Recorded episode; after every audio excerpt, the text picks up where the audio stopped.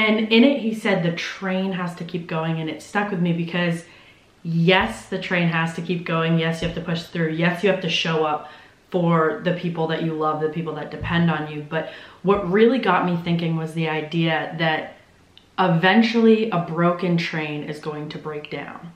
There's there's no way around it. If you don't fix and assess the problem, eventually it shows up in other ways, in other areas of life. There's no escaping it. So today I was watching a podcast. Uh, it's called I Am Athlete. I'm sure a lot of you guys know what it is. And they were talking about vulnerability and being real and being, you know, especially for men, being able to be vulnerable, being able to be in touch with those emotions. I think it's so important to recognize that every single human being, regardless of what you see on the outside and what you see on the surface level, they're every single human being has had their worst day.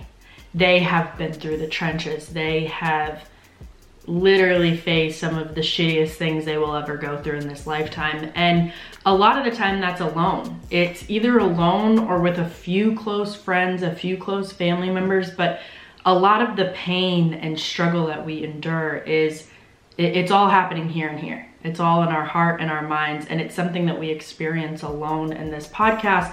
What really did it for me was just seeing grown men talk so deeply about, you know, their feelings and what they had going on and loss that they had experienced. And regardless of what you have going on in your life, what you've experienced versus the next person versus your friend versus whoever, everybody has those down days. Everybody has those moments that are absolutely heart wrenching. It doesn't matter who you are, you will experience them.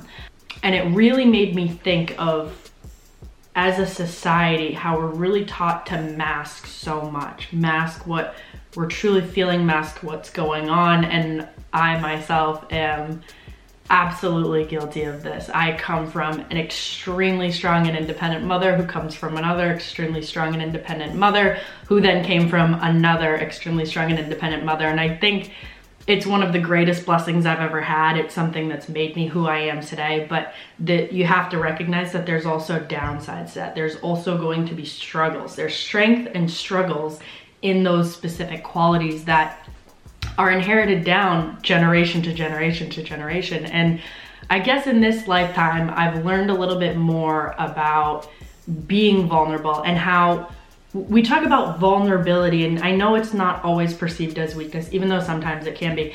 I think the biggest thing that we need to remember is being vulnerable is actually being honest. It's not necessarily this thing that we have to look within. It's it's how we're genuinely feeling. It's how we're genuinely doing. And on the podcast they were just talking about like in general how men don't necessarily talk about what's going on and and especially those tough times and I think it's so important because we all have to do a better job at opening up to the people that we genuinely trust and genuinely invest in. And the I, I, think it's important to know that you as a human being would want your friends to come to you with something that you have going on. And if you want that, you have to give that. And you know, I've always been somebody that I can handle it myself, don't worry about it, but I really genuinely appreciate the people in my life that have made such a conscious effort to show up and to just kind of stand out and make it known that they're there for me if I need anything or show up during hard times. Like, those are the things that you absolutely never forget.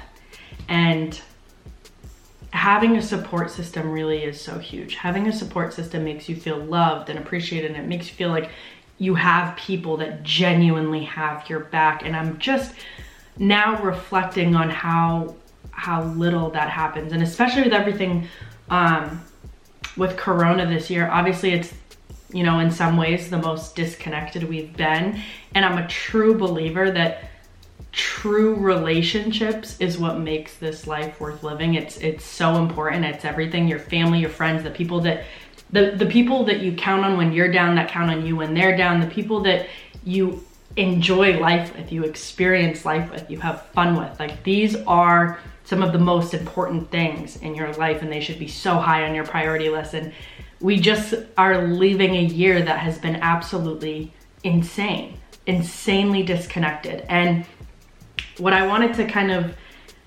get across today is in the in the podcast, Ocho Cinco had said that he was talking about, you know, his mom recently passing and how that was challenging for different reasons. And he kind of gave that analogy that the train has to keep going. And that really stuck with me because I'm thinking to myself, eventually a broken train is going to break down. It's inevitable. There's no way out of it. Like, if something really affects you, it affects you. And whether you're masking it well or not, eventually that slips into other areas of your life that you may not want it to slip into. So, handling things head first is the only way to handle them. And that's going to take that level that level of vulnerability and honesty with yourself and with all of the people that you trust that support you around you in order to truly heal. And I I don't think that healing is linear. I don't think that there's a start and a stop date. I think it's like grieving. I always say that it comes in waves. Some days it's going to be really hard, some days it's going to be really easy. But I think honoring that back and forth, that up and down, that wave like motion, I think honoring that is the best way to deal with it, is the best way to grieve. Because if you don't honor it and you fight it, you're fighting what you genuinely feel inside and what's real for you. And if you're fighting this process, you're not allowing yourself to heal in the way that you know you need to heal. And I just, I believe with everything in me that we are always going to be better as a team. We are always going to be better as a unit. We are always going to be better as partners than we would be alone. And even though it's extremely hard to let your guard down and to let people in and to be, like I said, open and honest and vulnerable with people, it's essential in not just your healing, but also your growth. In order to be a better person, in order to have a more fulfilling life, you have to master this area of your life. You have to be able to give and take. You have to ask for help. You have to be there for others. It's it's just one of the laws of the universe. So with that being said, I do just want to say that for all of the people out there, men and women, the the people who have been not in touch with their emotions, the people who have handled things in silence alone, I just want to say I I respect the hell out of you guys. It is not easy. Um, and I'm sure just like anything else, it's like a lot of the times you do these things for other people to make sure that other people are handled and other people are given that space. Um, but I think the the biggest act of self-love is when you realize that you should be getting what you so freely give. So that is my my little message for the day. I hope you guys are having a phenomenal day and I will talk to you soon.